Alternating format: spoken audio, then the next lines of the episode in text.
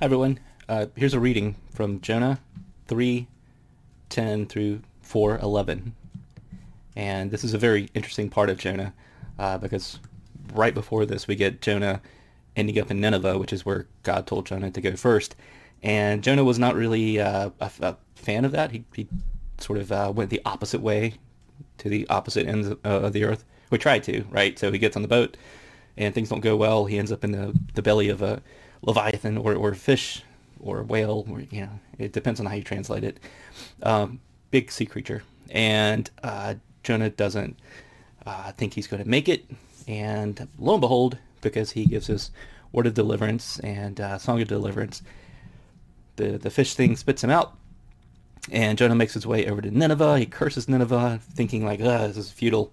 And here's where it gets interesting for our chapter here, because Jonah has just given his basically like oracle of destruction. Like, hey, hey Nineveh, you're not going to make it because you're terrible people, and um, you're not worth my time as a prophet, right? And Jonah is, is, just in distress. The king of Assyria hears this, and all the people of Assyria hears hear this, and all the cattle and all the all the animals in Assyria and Nineveh, and Nineveh being the capital of Assyria at the time, hear this, and they uh, they they repent. Lo and behold, according to Jonah, not necessarily historically true, but that's not the point, right? So, Jonah 3, uh, verse 10 through chapter 4, verse 11. When God saw what they did, the Ninevites, the, the people in Nineveh that, that uh, Jonah had just preached to, how they turned from their evil ways, God changed God's mind about the calamity that God had said God would bring upon them. God changes God's mind. Only in like Exodus do we see that kind of thing where Moses says, "Hey, you know, I, I don't speak too well," and God says, "Oh, you'll be fine," and, Moses says, "Nah, I'm not that great of a public speaker," and God says, "Yeah, you know, you're right. Take take Aaron with you."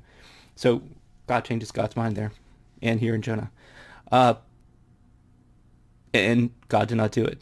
God did not bring destruction upon Nineveh like Jonah had prophesied. But this was very displeasing to Jonah, and Jonah became angry he prayed to the Lord and said, O Lord, is not this what I said while I was still in my own country? This is why I fled to Tarshish at the beginning, for I knew that you are a gracious God and merciful, slow to anger and abounding in steadfast love, and ready to relent from punishing. And now, O Lord, please take my life from me, for it is better for me to die than to live. And the Lord said, Is it right for you to be angry?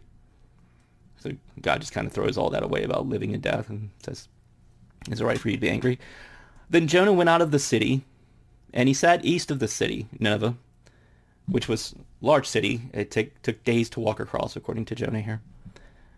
And he made a booth for himself there. Booth meaning uh, like a covering. So we have the festival of, of booths, right, in, in Judaism still. Um, it, it's it's nomadic kind of covering that you would make in the desert uh, he sat under it in the shade, waiting to see what would become of the city.